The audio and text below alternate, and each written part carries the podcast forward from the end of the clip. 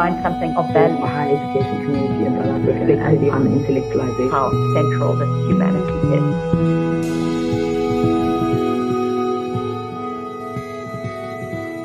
Welcome to the Academic Citizen. I'm your host, Nosipho Mngomezulu. The week after I submitted my PhD dissertation, I took my driver's test three times in three days and I failed each time. The written part, that was a breeze, but a uniformed traffic officer watching over my shoulder made me nervous and irrationally defiant. I tend not to do well with authority. The story I tell myself is that I don't need to learn how to drive. No, something something about my carbon footprint, something something about living in a big city and being able to Uber and use public transport. Uh, but really, I'm just terrified of failure. Watching productivity come resilience motivation videos, I hear the dignified words of Samuel Beckett ever tried, ever failed, no matter, try again, fail again, fail better. These messages have almost got me convinced that failure is an innocuous set of learning experiences to be taken on the chin on the turbulent road to success. Here, failure's bite is rendered toothless in the face of daring greatly. Yet, we live in an age where epic fail is a common part of our lexicon. A significant part of social media is dedicated to failures rendered spectacular. The embarrassment of a mistake and the attendant humiliation is given exaggerated sense of importance. Oh, the terror, the terror. What will people say? It's just kind of been blown up in cyberspace. Schadenfreude the experience of pleasure or self satisfaction that comes from witnessing the failure of others is the proverbial bread and butter of tabloid news. Just a cursory glance at your Twitter timeline will show you how we seem to take great pleasure, guilty pleasure maybe, in this misanthropic game. The glee we feel at the misfortune of others due to their hubris or their incompetence is definitely not reciprocated when the tables are turned. We want our failures to be private affairs, treated with compassion or at least a bit of empathy. In this episode, we're going to delve into this very human experience of failure, my least favorite thing, which in part is why I thought it was important to reflect upon it. Writing on failure, I've cycled through several drafts, terrified that I'm going to fail at the tasks I've set myself. Should I tell you how many times this recording has failed? It's five. Do I let you in on the messy process of creating this podcast? The overthink? Is my voice popping? Oh my goodness, am I slurring? Surely I'm not slurring. Reading the literature on the physiological, the psychological, and the social implications of failure, I am stutter shook at my cognitive biases. I'm frustrated by my hubris of failed. Yeah. I'm frustrated at that. We're going to keep that in. Here we go. While reading the literature on the physiological, psychological, and social implications of failure, I am stutter shook at my cognitive biases. I'm frustrated by my hubris of failed ambition and remain tongue tied, trying to walk the fine line between vulnerability and exposure. Failure deeply troubles my sense of perception management. Does this failure make me look incompetent? Yikes.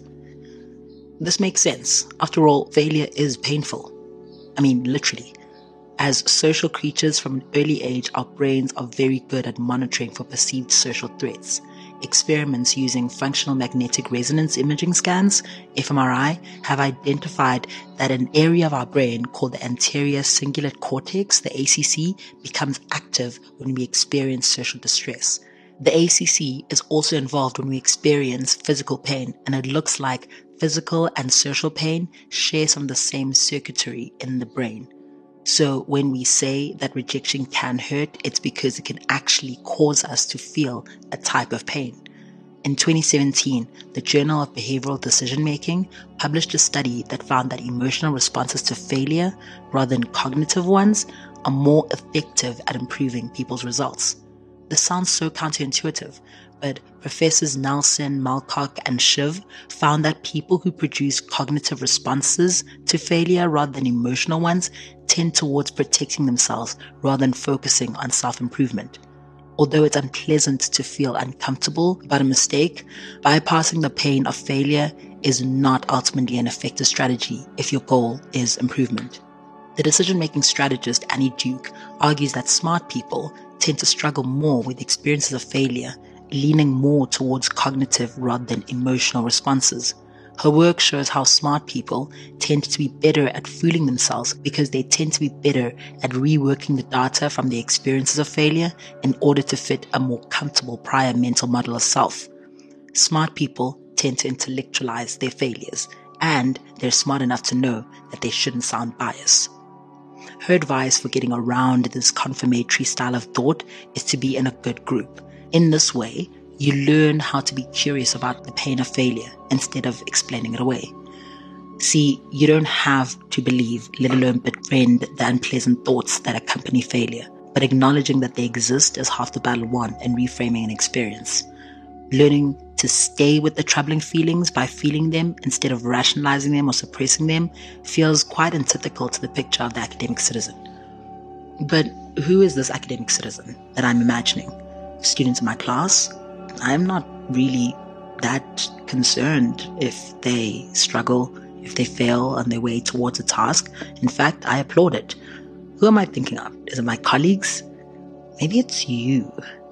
Yes, you you with your research grant, your NRF rating, your impending promotion and successful book that seamlessly traverses abstract theory with gravitas and enough levity to render it accessible and commercially successful.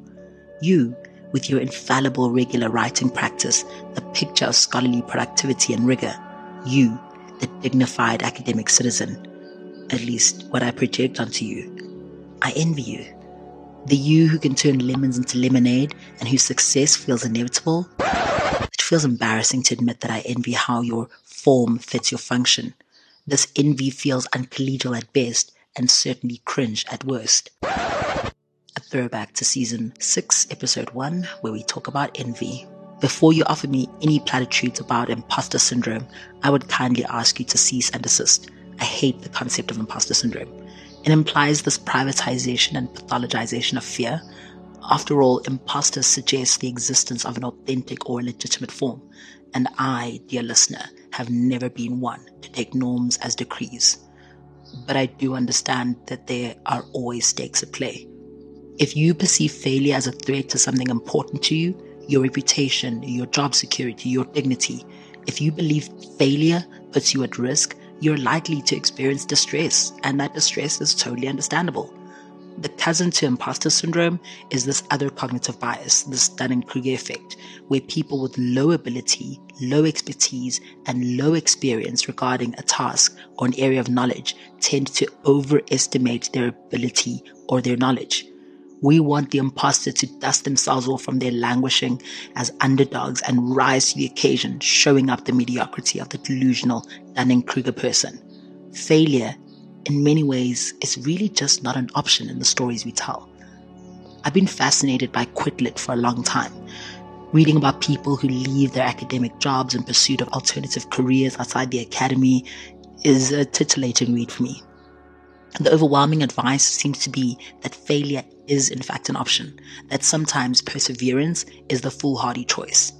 Folks who pen Quit Lit advise against the sunk cost fallacy, but it is difficult to let go of personal attachment to a project, especially if one has invested heavily in its success. In The Queer Art of Failure, Jack Halberstam proposes low theory as a way to deconstruct the normative modes of thought that have established uniform societal definitions of success and failure. Instead of seeing failure as a dysfunction, Halberstam recasts failure as a portal, opening up more creative ways of thinking and existing in the world. This is not simply a rebranding of failure as alt success, Rather, like Stuart Hall, Halberstam takes seriously the importance of reimagining what we call ideal performance in the first place. Personal and professional failure are an unavoidable component of life, yet in our institutions and social structures of value, certain bodies, economic positionings, neurotypical dispositions seem to create particular buffers or fail-safes for some more than others. This aversion to loss is deeply political. Failing safely ideally shouldn't be a privilege of a few who are presumed to be always and already competent. In our last episode, Professor Ikani examined breathing as a modality of knowledge, taking us on a journey from diving expeditions to the horrors of the respiratory pandemic we are still facing and the air we breathe in our cities. The episode on breath explored recipes for disaster management, and so it is only fitting that in this episode we follow up with an examination of failure. So let's take a deep breath here.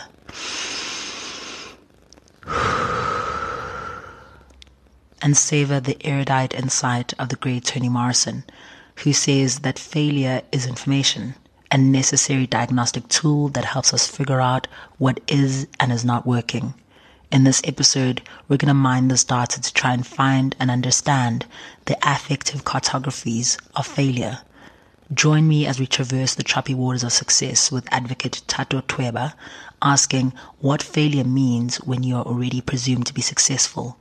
We ask who gets to fail with astrophysicist Dr. Sthabile Kolwa Unpacking the enabling conditions for risk and failure, we take a hard look at representation and narratives of success with media studies lecturer Dr. Dee Marco.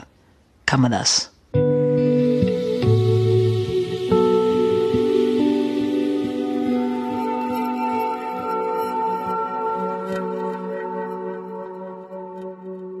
I'm Thato Toeba. I'm from Maseru, I'm an advocate of the courts of Lesotho. I'm an artist. I practice here in Lesotho and I study for a PhD in law at the Faculty of Law in UWC in the Public Law Department.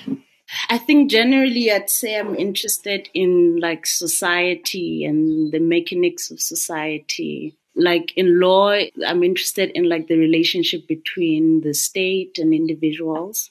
I've worked in a lot of unrelated research. This year, I was working on a project on the impact of COVID on youths and did a lot of qualitative research for that. So, field work and like just kind of being very anthropological. But I think that kind of work is the culmination of my interests and kind of where I draw parallels between like the different kind of things that I work with in art and law and yeah, in social research basically. I'm very interested about your practice and your relationship to the legal fraternity. I'm interested in why you left being an advocate of the courts of Lesotho, because that is, you know, I think for many people when they're thinking about success, that is like the pinnacle of success is here you are young, gifted, and black, and you're an advocate of the courts, and you decide to leave the legal fraternity in that form. So maybe you could start by telling us why did you leave? I don't want it to sound like I left a long time ago. I wouldn't even say I left. I don't necessarily leave things, but I left at the beginning of the pandemic or like lockdowns in 2020. And it's out of frustration. I think, especially for legal practice here at home, there's the kind of disillusionment. Uh, when I was in school, like throughout my whole school time, I've always been in debate, you know. So I've always kind of liked the compelling aspect of law, like convincing people of a particular perspective, a particular position, and also being compelled, you know, like arriving at a particular opinion because someone engaged me like on most of my doubts. So when I went into practice, I went into practice with like that energy of we're going to change the world one argument at a time. But then it was very like procedural. There was a lot of emphasis placed on process, how you serve, how you address the court, how you dress, like the theatrics of law. In my view, there was a lot of other things that concerned the legal fraternity other than making substantive arguments. During the time that I was practicing, because I practiced for like six months from when I left Cape Town in 2019. And the whole time I didn't get to speak a case substantively, like it was postponements, like objections based on you should have served in this manner. And I get frustrated by that. I'm very bad at it. So yeah, it was frustrating me because I couldn't get to the part that I'm interested in.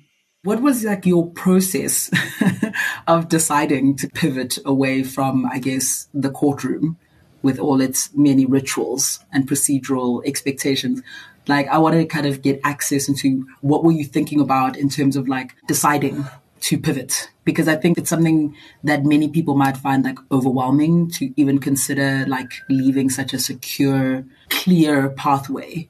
Maybe I should just say I feel uncomfortable about calling myself an advocate because I didn't practice that long, right? So I think my time in practice would probably be a culmination of maybe two years at most. I practiced in 2014 when I came back from law school, and then went to do my master's in 2015. And then I was in school until 2019 when I came back. So I was never really in it in terms of like practice every day. And maybe that's why it was difficult to get used to the logistical aspect of actually being able to appear in court and speak before a judge and make arguments and, you know, get to the compelling part. But I think because I was coming from a more academic background where that's what you jump into, you make an argument right away, that alienated me even further from like caring about procedures and protocols and rituals and all the other airs about practice. I find it really interesting how Thato thinks about these different spaces from the law school, the courtroom, and then being back in, I guess, the proverbial classroom of being a doctoral student, and how she understands these different spaces and what they produce in her and her practice and her at least disposition towards failure in academia, it's kind of, I think, both in legal practice, because I feel the same way about legal practice that I do about school, like academia, which is that, and this is personal, I don't think this is like a general thinking on my part, but I don't enjoy the processes of those enclaves the way I enjoy the process of making collages. I love also like the finished, because in school, my issue was the process. Like that's what I failed, I think, because the issue was how do you write? How do you cite? How do you make an argument? And for me, I'm not very academic and, you know, like I grew up very rurally. And I think the way that I process knowledge is that it kind of becomes part of my life as opposed to something that's archived in my mind that I can pull out. You know, like whenever someone's like, oh, do I have this case? And I'm like, oh, yeah, is how you deal with it. You know, like it's for me, it changes my whole life. You know, like when something clicks, it changes my whole perspective, not just like a particular subject. So that was a difficult thing to communicate without paying homage to institutional things, you know. So I remember thinking my issue with this person, my supervisor at the time, is a language barrier, even though we're communicating in English. Like this is a colored man in, from Cape Town who has a different experience of the English language that I had because when I had a Malawian person reading my work, they could get it because we have the same like English dialect, very British colonial, a little pompous, you know. And so my supervisor was always like, I don't understand why you won't just say it simply and so that's what we were fighting about how to write the English language. I didn't study English. this is English from high school. so those were the things that I had to pay respect to that made me very impatient about getting to the point that I was getting to, which wasn't that big of a deal. anyway. So I think for academia and practice, I don't enjoy the processes of actually getting to communicating the idea that you have. Don't enjoy it. I want to know about your early notions of success, where you get your sense of the narrative of what a successful person is.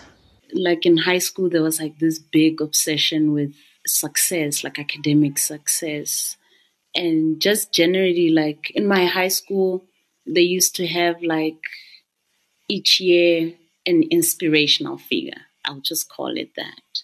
So there was this obsession with like i went to a girls school. So like margaret thatcher type success. And they would give you all these awards. Like on awards day, your name would ring throughout the day so that all the other kids in the lower classes look at you and they want to be like you. And when I was in high school in my last year, I was one of these inspirational figures. Even like the idea of being a lawyer. When I was young, I would say I want to be a lawyer, but I think it was my teachers who were like, yeah, you have to do law, like in keeping with the momentum of like that high school model citizen type thing. So I think from like throughout high school, like and throughout law school, there was always that thing at the back of my mind, like you can't fail, people are watching type thing. Maybe because I used to talk a lot, but my older sister was very clever. And because Lesotho is a small country, people in my high school knew that. And they would say, oh, the twin sisters, so clever. They're probably so clever. And then the whole school was like, oh, these kids are so clever. And then on began the pressure. And so it always felt like one had to go into that. One had to step into that as opposed to like, oh, figuring out that this is my intellectual temperament, you know, like always panting. Because for me, I was like, mm, I don't feel very confident about these sessions, so I'm going to have to do really good so that at least I'm not very far from what these people are talking about. And that's kind of what happened also because when I was in UWC, in this program that I was in, they would then select like one student to do a PhD. And it was kind of like high school once more, where they're like, oh, Thato, this will be you.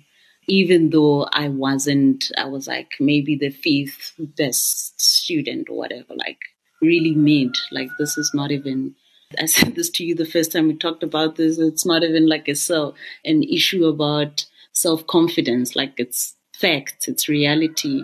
So I don't know. I think I've been keeping that momentum from high school until like maybe 2017 when I started kind of slacking off on my PhD. And it was like, I need to feel what it's like to maybe disappoint. Like, what happens if I disappoint someone? Like, what shatters? I'm really curious to learn more about your artistic practice and moving towards the creative space to articulate many of the concerns that you had, both as a practitioner of law and also as a doctoral student. I'm really curious to find out about the relationship between collage and your research interests so I was collaging before, like I thought about it seriously as something that can engage with bigger issues, you know, like more academic issues, or even something that I could connect with my legal background. So, like, I used to have this app on my phone, and it was just like something that I really enjoyed doing when I'm on the train from campus and I don't have Wi Fi. I can just, you know, so when I get radicalized then in 2015 and I start writing my thesis, I thought very differently from my well tempered master's thesis. I was really changed by this paper by this law professor. His name is Paulo Ocheje, and he's a public law professor, I think somewhere in Canada, last I checked. And he was writing this paper about corruption in Africa, and the paper is called When Law Fails. And he was talking about kind of like this Du Boisian idea of the like duality, like the fragmentation of a person in these systems, you know. But I think collage became easier because I realized that you can kind of make out an essay with one collage. Because in practice, the thing that was difficult to convince my supervisor was that to call international anti corruption law colonial was a reach. And that's because of all the rigor you that's required in making a statement like that about in law generally. The rigor it would require that, that would be like if I had to make that argument in court, the rigor it would require for someone to agree with me, even if they do agree with me, is too labor intensive for me because we can all see it. Yeah, I didn't like to like, for example, I'm like, where are you going to find the chat between the World Bank and the IMF when they said we want to use this policy as a way to induce um, like compliance with structural adjustment, for example. Because the way I see it, that is kind of what drove international laws. Like you want money to pay your loans, you have to say this. And then people said this, and now we have this law that's kind of like not working. Thato's work in collage allows her to engage with the messy and contradictory aspects of negotiating between local and international law, freeing herself from the strictures and rituals of what it means to succeed in making an argument in written text. She registers these complexities in her collages, allowing us to engage in new ways of seeing failures and visions of our interconnected world. Thato's collages are a physical manifestation of reimagining what we take for granted by placing disparate images in conversation to produce uncanny new ways of seeing. Her journey has been one of dancing with instead of against failure, pivoting and redefining success on her own terms.